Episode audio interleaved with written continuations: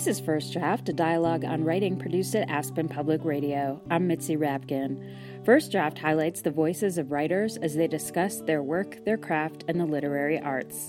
My guest is Katie Kitamura, author of the novels Gone to the Forest, The Long Shot, and A Separation. Kitamura has written for the New York Times, The Guardian, Granta, and Bomb. In her novel A Separation, an unknown female narrator recently separated from her husband, goes to Greece to look for him after her mother in law realizes he is missing. The search for her missing husband in a foreign land serves as the impetus for the narrator to look deeper into her separation from him and to reinvestigate their relationship. Kitamura is Japanese American, and her parents and brother moved to California before she was born. Because she was the only one in her family who never lived in Japan, she was less adept at the language than the rest of her family. We began by discussing if this difference in fluency between her and her family led to her desire to write. There's a kind of private language when there's two languages in a household. So, for example, my parents, if they wanted to tell me something uh, in public, but they wanted it to be private, they would speak to me in Japanese. Um, and so maybe the sense of there kind of being multiple levels to any kind of language was important. But I don't know. I don't know that I could say necessarily that it had to do with um, that kind of um, slightly first generation experience that I had. I don't know if that's directly related to my writing. Well, tell me more about a separation. What was the impetus for the story, or was there a question nagging at you that you wanted to explore? The origins of the book are really in a trip that I took to Greece maybe 10 years ago. And it was a really particular time in my life. My dad had been sick with cancer for maybe seven years by that point, and he would die the following year. It was when I was there, I think, that I really accepted that he was not going to get better, which was very difficult for me. And that sense of dread um, of his kind of coming death and a kind of anticipatory grief. I think those are almost the two modes of the book in a lot of ways. Um, and then, of course, it's all set in this landscape in Greece, which is really spectacular and, and sublime in the real sense of the word. Um, and so I think that those kind of slightly vague, amorphous feelings that I had set in that landscape had a lot to do with the origins of the book. Um, I mean, I have a slightly more intellectual version of of where the book, you know, how the book came to be, which is that I was very conscious of the fact that our culture relies so much, the kind of, particularly in film and television, on, the bodies of missing women. And I think if you look at a lot of television narratives and film narratives and, and indeed fictional narratives, um, there's often a, a, the kind of body of a woman is often the motor that will start a narrative. And I wanted to invert that and look at what would happen if that absence and that body was male rather than female. Tell me a little bit about the main character for people who haven't read it. She's a little bit distant. She's going through a separation and then her husband disappears in Greece and she ends up going there to to find him at the behest of her mother-in-law. And to me she seems sort of torn about it, but it's it's a great platform for her to look at their relationship. In a lot of ways, she's a character who is in some kind of state of trauma, which is a, a big word um, to describe the fallout of a relationship. Um, but I think the particular state she's in when we encounter her in the narrative is is one of of not fully being able to process her own emotions. Um, so she has a, a mind that is analytical and observant, I think. Um, and what we see again and again in the story is her turning that observation outward to other people. And the own kind of well of her emotions remains relatively unexplored from her. You know, she doesn't care to turn that gaze inward on some level. And I think that uh, is the kind of behavior of somebody who has been hurt in some way by something, but is not yet ready to look at exactly what has happened. Um, and towards the end of the book, I think this kind of emotion overtakes her, and she is, is surprised by that, perhaps. Another thing I was thinking about when I was writing the book was, you know, she to some extent moved on when the book begins. She's living with somebody else, um, and her marriage has come to an end, and I think she believes herself to be okay with that. Um, but of course, the emotion is not neatly contained by the closure of that narrative. And that's something that strikes me all the time is that, you know, we create these narratives that have very tidy beginnings and endings. You know, we definitely are, are guilty of doing that in fiction. Um, but I think stories are much more contingent and they're ongoing, and emotion in particular. Um, the fallout of a situation, it's ongoing. It doesn't end and begin neatly. And often when you're in the middle of a situation, you can't trace um, when it has begun or ended. One of the things about her that I found really interesting was her detachment. So she went to the hotel where her husband had was staying and had disappeared from, and realized her husband had had an affair with a, a young woman at the desk. And she was she was very clinical as she talked about it and analyzed it and talked to it to her about it. She was just kind of the wife. Did you have to stop yourself and regulate her emotions as a writer? I knew it was going to be a challenging scene to write because it's a little bit of an absurd situation. Um, she ends up having dinner with a woman who, who she believes has had, had an affair with her husband.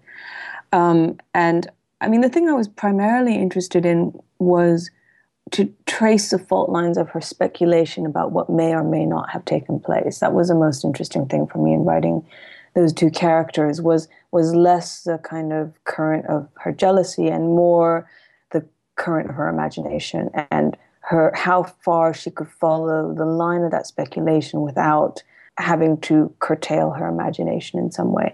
I mean, again, one one thing that a lot of people have asked me about is how this narrative fits into the, the kind of woman scorned narrative. And one thing that I definitely was thinking about a lot when I wrote the book is what infidelity means. And I, I mean, I not simply infidelity, but faithlessness.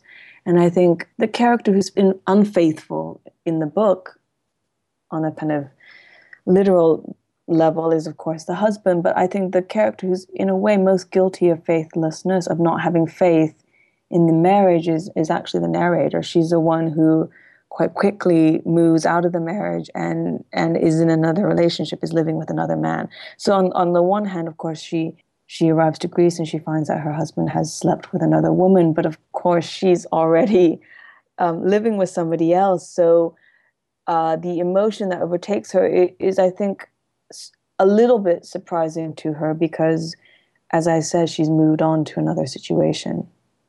We don't ever learn her name. No, we don't. She's unnamed in the book. Can you talk about that choice? Uh, I think so much of writing, you don't necessarily make a conscious decision when you start out writing. You discover things in the process of writing.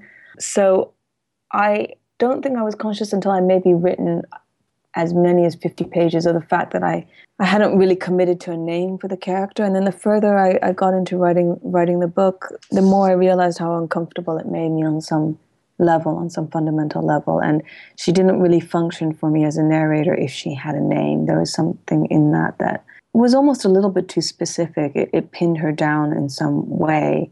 Um, she, you know, we also don't know a great deal about her. We don't know what she looks like. We don't necessarily know where she's from. We know that she's not English and that she has a kind of cultural difference um, with her husband and her in laws, but we don't actually know where she's from. And I, I wanted her to be a character who we, we would really come to know through her observation and through the quality of her observation. So, in that sense, I wanted the intimacy that we have with her, the kind of proximity to be entirely based on on being able to see the world through her eyes. And for whatever reason, giving her a name felt like that would kind of impinge on that in some way. And I also think it's somehow something about her as a character. I, I had a funny experience with my son who's four years old and he came home from school and he said that, you know, so and so, a little girl in his class, had called him by he said she called me by my name and I, I told her to stop. And I I said, Well what's what's wrong with her calling you by your name? And he said, you know, I want to be the boy with no name. I don't want to have a name. And I really understood that on some level because I think when, you know, it's a kind of old theory, it's, it's literary theory, but I think it's very true. And like when people know your name, they're able to address you, they're able to kind of hail you. You you have to, you know, they can call you and you are obliged to stop and turn and acknowledge them. And something about this character, I think she doesn't want that acknowledgement. She doesn't want, it's not, you know, it's not simply recognition, it's also being pinned down in some way, being kind of put into the system. And she's a character who, for me, is really existing between identities. She's slipping between the cracks of our social structure. She's married, she's a wife, but she's separated from her spouse, but they haven't told anybody, so she's not exactly an ex-wife. So she lives in this kind of interstitial space and and um, she, where her identity isn't fixed. And so having a name in some way would fix her identity too precisely for me. You're listening to First Draft, a dialogue on writing produced at Aspen Public Radio. I'm Mitzi Rapkin. My guest is Katie Kitamura, author of the novel A Separation. So basically, when it opens, they'd been separated, I believe it was six months, but she hadn't talked to him in three. And she gets this phone call from the mother in law saying she can't find him and that she must go look for him. Mm-hmm. And when she goes over there, you're you're deep into her mind, and she makes all these what the reader is placed to believe. I think are assumptions. Like she assumes that he had an affair or she talks about his personality and there's a sense that she's that it's conjecture but she's often right obviously it's a revelation of how well she knew this man i'm just wondering if you could give some insight into this quality about her and why you wanted her to have this i, I think one thing that I, I thought about a lot when i was writing the, the book and it's a word that comes up in the in the book a fair amount is, is is is imagination and the role of imagination in any relationship. And I think we accept imagination as a kind of basis for empathy um, and for intimacy between two people. But the kind of flip side of that is the excess of imagination, which is really can lead directly to speculation, which is really the territory that she's operating in for m- much of the book. So a lot of the book is a series of conjectures and speculations that she's making about her husband about what he's been doing, about where he might be, about who he was. And then, of course, I wanted to capture that kind of feeling with jealousy where you you you allow yourself to fantasize that the worst might be possible on some level. But then what, that feeling when your your speculation is is correct is a kind of deadening feeling. Um, you know, you believe it. You believe it might be true. You believe it you, you spend a lot of energy and you allow yourself to think about all the ways in which this might actually be happening. And then when it's actually true, it's still a shock. And I think that's what she experiences, in, in particular with the character Maria. Um, is she experiences this kind of, she allows herself many pages, perhaps even, of, of imagining this kind of encounter between the two characters. And it's all in her imagination. And then suddenly, it's confirmed. And there's a kind of shock to that for her. Um, and I wanted that kind of emergence from the realm of fantasy and speculation into concrete reality to still have the power to hurt her in some way. Um, so I think that transition from pure imagination into the real world was important for me because it, it's not simply that she imagines things. The real pain of of the book is, is in that transition. Well, I think it's interesting because you could have made a choice there of her being wrong and her being right. Had she gone and assumed her husband had all these affairs and that mm-hmm. um, she was wrong about this woman in the hotel, Maria, who she was certain she had affair with, it would have made mm-hmm. her crazy in a way. Like I could see people saying, "Oh, she's just some crazy woman who doesn't trust her husband," but, but because she was right, it it made her deeper to be right. You might assume that someone's more complicated if they're wrong. One thing that I, that happens in the moment when she it's kind of confirmed that Maria did sleep with her husband is that at the same time Maria says that he was wearing a, wedding ring and and she um, and that's actually in a way the the complicating factor in that kind of you know what you know what I referred to as a transition from kind of speculation to real life um, is that that's that's the part about her husband that she didn't know. So the part about her husband that she correctly speculates, and she was correct, um, you know, about his his philandering, about the kind of woman he would have liked to have slept with. Um, that she's she's right about, and in a way, it's not. It's it it perhaps hurts her, but it's not entirely a surprise. What she wasn't aware of, or where she what's more uncertain and more destabilizing for her is the fact that he was wearing their wedding ring, um, which is not a ring that he was had you know that either of them had had worn during the course of the marriage. And so then that, um, in tandem to the realization that he was in fact, you know, um, sleeping around, it, it is the kind of complicated complication about understanding what he felt about their marriage, if that ring was simply a prop or if there was something more to it. Um, and so I think the question of how you know somebody, um, the the instability is not necessarily around who he was or wasn't sleeping with. It's more a question of what he would have been feeling um, towards the marriage, and it that is where she's perhaps incorrect. You're listening to First Draft, a dialogue on writing produced at Aspen Public Radio. I'm Mitzi Rapkin. My guest is Katie Kitamura, author of the novel A Separation.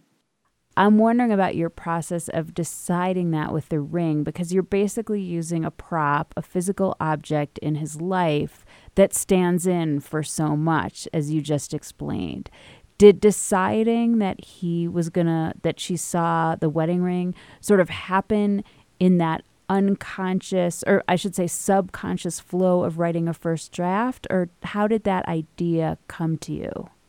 I was quite interested I mean a lot of the book has to do with rituals and with performance and this idea of of how you you enact your relationship um, and the kind of two key performances in a way in, in, in many lives is is the performance of, of of the wedding and then the performance at the funeral. And there's a section in the book that has um, that is about um, paid professional mourners, paid weepers in particular, who these women who attend a funeral. Um, this tradition is is um, in Greece and many other cultures where they women come to the funeral and they weep and they kind of express grief um, on behalf of the bereaved. And this idea of performance in a funeral and this kind of act of theater the the kind of corresponding event in the life of the narrator is is, is of course a wedding, and so she she talks a little bit about um, what that performance feels like. And I think because I'd I'd thought about I'd set up this idea of these rituals and these bonds and these promises that you make in a wedding, it felt natural to kind of circle back to that because she is of course thinking about the end of her marriage. Um, and I think I like the idea that there's an object that whose meaning is unclear. And that's a kind of, on the one hand, I suppose it's an old, old trick. If you look at films in particular, like Hitchcock often has, has an object and its meaning is is indecipherable and it kind of oscillates in the course of the of the film.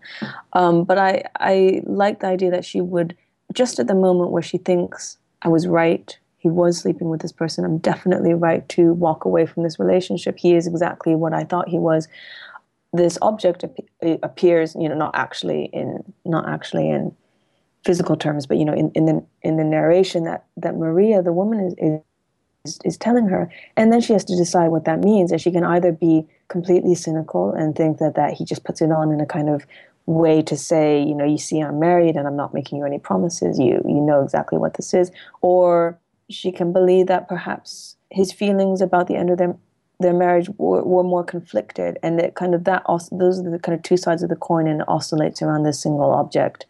Um, and then it, it brings back her, her memories about a little bit about their life together as well. So I think using using that object to kind of open up open up another kind of pocket of speculation for her was was definitely useful for me.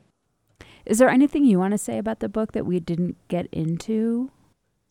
the one one thing that I realized when I finished writing the book is that you know on the surface it's a book that's about marriage and about infidelity and about seduction on some level, but but really to me the book is about is about grief, um, and that's at the heart of of the story. Um, it was an interesting realization because you I, I realized how, how to what extent I don't really write in real time. I don't write about my life as it is. I, I write about my life from from much earlier. So eh, the book, in a lot of ways, is, is still caught up with a period in my in my life, which is you know ongoing, but it has a, a, a, great deal to do with grieving my father, I think, and that's for me as a fiction writer, it's always interesting to realize belatedly what it's not so much what you're writing about, I suppose, but more where your own biography fits into the material that you've written about. So I guess another example would be that I, I wrote a, a novel, my first first book, um, was about mixed martial arts, and in a lot of ways, when I it was the first piece of fiction I ever wrote, and I I thought, you know, I'm going to write about something that is not, you know, I'm not going to write what I know. I'm going to write what I don't know, and I'm going to write about, you know, these these men who do this, you know, incredibly brutal sport, um, which has nothing to do with me, and somehow that released me to allow me to to write the the book. But um, of course, it was about a similar period after writing it. You know, when when I was when the book was out in the world, that I realized that if it had a great deal to do with the, with the classical ballet training that I did, you know, all through my childhood and into my adolescence, um, and that it had to do with the body and the limitations of the body and the kind of wear and tear on the body and the relationship that, you know, as a young person training quite seriously and something you have with your mentors, all of that found its way into the book in ways that I didn't necessarily understand. So I think in this case, it was interesting to kind of clock out, to figure out what my kind of underpinning preoccupations are and how they find their way into into a piece of fiction. A lot of people say write what you know and some people are like don't listen. But in the end i think what you're writing what you know is about emotional truth and it might come out about a breakup with a boyfriend but it the story itself is about a kidnapping. I mean that's kind of where i love that a, a writer's own sensibility and experiences in the world do become inseparable from their book and that it's it is a piece of art that only you can make and everything in your life has added up to making it. Yeah it's it's interesting because i mean i, I certainly as a kind of younger writer the idea of of you know i i preferred fiction over nonfiction because I, I i felt i wasn't comfortable with memoir or i'm um, certainly confessional. Um, as, as a form, I wasn't comfortable writing about myself. And then at a certain point, as a, as a fiction writer, you realize that all you're doing is writing about yourself and that you're all over your book. And I can see it in my friends' books as well. I can see how elements of their character are in their fiction, but it's it's not in the, there's very rarely a kind of neat one to one where you say the central character is completely like the author. It's it's it's it's much more pervasive. It's all over it's it's it's in the really the bones of the book. So it, it's not that it's people are writing their life story. It, it finds its way out in much more complicated ways, um, but that are in, in a lot of ways much more fundamental. You're listening to First Draft, a dialogue on writing produced at Aspen Public Radio. I'm Mitzi Rapkin. My guest is Katie Kitamura, author of the novel A Separation. Can you read a passage from an author that speaks to you or inspired you as a writer? Sure. Um, the the passage I picked was um, from Javier Marias, the sp- Spanish writer. Um, his novel "Tomorrow in the Battle, Think on Me." It's just the first few lines of the of the book, which is one of my favorite openings of, of a novel I think ever. Um, so it begins. No one ever expects that they might someday find themselves with a dead woman in their arms, a woman whose face they will never see again, but whose name they will remember. No one ever expects anybody to die at the least opportune of moments, even though this happens all the time. Nor does it ever occur to us that someone entirely unforeseen might die beside us. The facts or the circumstance of a death are often concealed. It is common for both the living and the dying assuming that they have time to realize they are dying, to feel embarrassed by the form and appearance of that death, embarrassed too by its cause. Seafood poisoning, a cigarette lit as a person is drifting off to sleep, and that sets fire to the sheet, or worse, to a woolen blanket. A slip in the shower, the back of the head, the bathroom door locked, a lightning bolt that splits in two, a tree planted in a broad avenue, a tree which, as it falls, crushes or slices off the head of a passerby, possibly a foreigner, dying in your socks, or at the barber's, still wearing a voluminous smock, or in a whorehouse, or at the dentist, or eating fish and getting a bone stuck in your throat, choking to death like a child, whose mother isn't there to save him by sticking a finger down his throat, or dying in the middle of shaving, with one cheek still covered in foam, half shaven for all eternity, unless someone notices and finishes the job off out of aesthetic pity. Not to mention life's most ignoble, hidden moments, that people seldom mention once they are out of adolescence, simply because they no longer have an excuse to do so, although, of course, there are always those who insist on making jokes about them, never very funny jokes. What a terrible way to die, people say about certain deaths. What a ridiculous way to die, people say amidst loud laughter. Can you tell me a little bit more about why you chose this?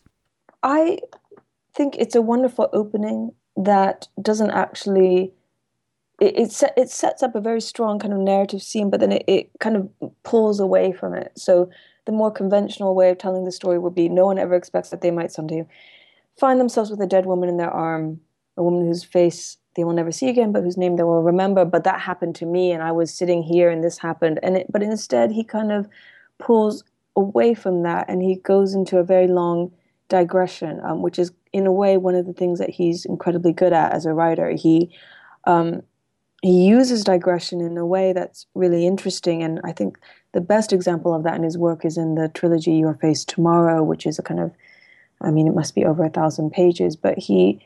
Um, there he he's writing about the Spanish Civil War and he's writing about censorship and he's writing about things that cannot be said and it becomes very clear that this mode of digression, this mode of circling around something, of finding two or three ways to to say something that seems very similar but is in fact subtly different, um, has a great has has this kind of political resonance. It has to do with a way of a, a form of speech, a form of thinking, a form of language that developed um, develops um, under under under duress in a way. So that that I, I just like it because to me it's an example of of, of, of the writing of somebody who I think is exceptional in marrying both style and content.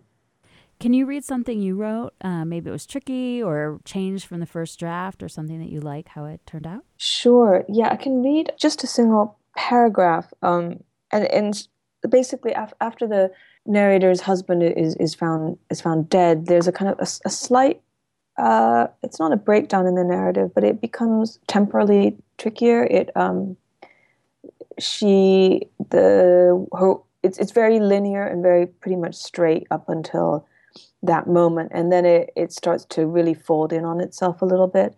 Um, so in in the chapter that's maybe two chapters after the discovery of the body, there's just a paragraph where um, I think in this paragraph it has to refer to two or three different um, moments which was tricky to get to get right. I'm not actually even sure if I did, but I'll read the read the paragraph anyway. Um, so she's she's talking about at, at one point she goes into um, the husband's computer and and she talks a little bit about the strangeness and the kind of voyeuristic quality of that of, of how she feels that it's a kind of infringement on his privacy but she she has to go into his computer this is after he's died in order to try to find the manuscript that his agent and his editor believe he's finished. Um, but then she starts off by talking about a, a newspaper that she finds, the London Review of Books, not a newspaper, a periodical that she finds in his room only a few few days after he's died. Um, and then she circles back to talk about the arrival of her mother-in-law, and then she goes back again to talk about looking at the body. And so that it, the paragraph has to refer to those four different um, time periods. So it begins, but I only went into his computer weeks, months later, whereas the June issue of the London Review of Books I saw perhaps only a few days after his death, or rather after I was informed of his death. By that point, Isabella had arrived. I had called her from the police station after I had seen Christopher's body laid out on a steel table, the entire thing covered with a sheet, including the face. This unnerved me yet further, although there was no reason why I should have expected the body to be arranged any differently for the sheet to be drawn up to the shoulders, for example, as if he were lying in bed. He looked as if he were sleeping.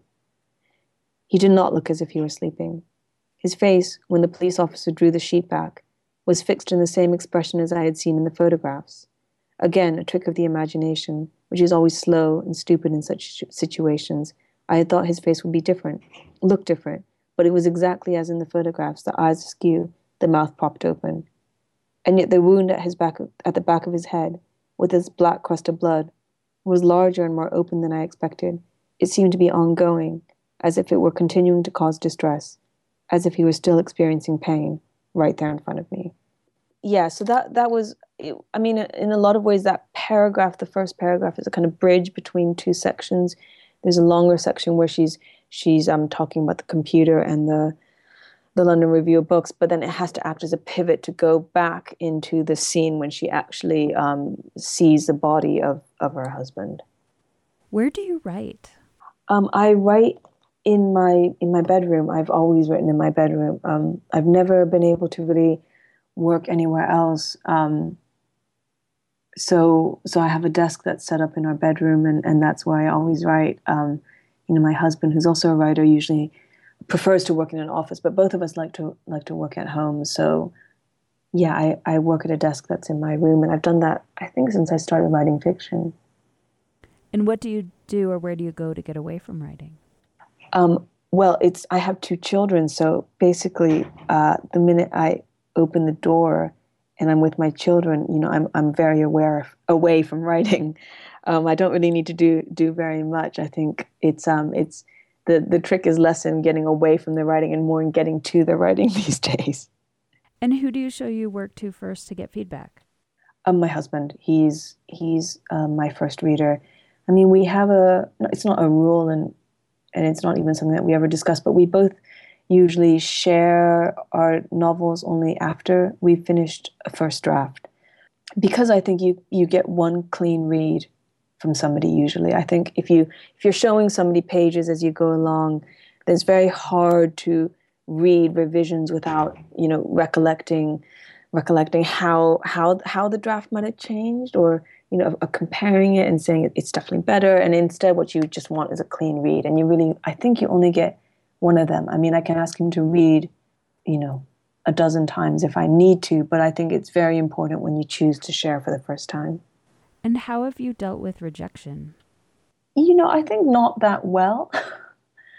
And I, I, I know there's a lot of um you know, I, I think I know a lot of kind of advice to to writers who are starting out is to kind of get used to the rejection because there's a lot of it, and and and you know you have to carry on, and and certainly that's true. But I I also think that as writers, you're not necessarily um, you know a thick skin is not necessarily the best thing for a writer, and I think. I think the rejection you have to feel it as you as you feel it, and then you do have to carry on, and you have to continue writing, and you can't let it really set you off course, and you certainly can't let it change um, the direction you want to move in your writing. But I think um, the idea that you have to just brush yourself off and, and not let yourself kind of wallow in it is, is certainly not something I've ever been able to do. I should add, though, I don't really write short stories. Um, so I, I, I write a novel and then and then it goes out, you know, once every two or three years, and then I, and then I deal with the feedback. I don't have the difficulty of sending out stories and, and, and dealing with waves of, of you know either acceptance or rejection or waves of feedback at any rate um, multiple times a year. So i think that's a that is a slightly different thing. And what is your favorite word? My favorite word at the moment is a word my son made up which is you know he's obsessed with lego right now and he loves the instruction books um, the kind of you know the pamphlets that tell you how to assemble the lego. Um, but he calls them inconstructions which I love as a word, and I love to use it um, because you know he he he knows, of course, that Legos are construction sets, and then so they're the in constructions and so I think that's a word that makes me smile every time I hear it. You've been listening to First Draft, a dialogue on writing produced at Aspen Public Radio. My guest was Katie Kitamura, author of the novel A Separation.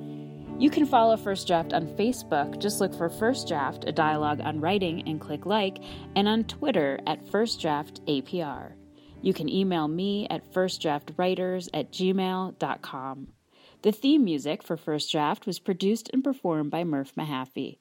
I'm Mitzi Rapkin. Thanks for listening.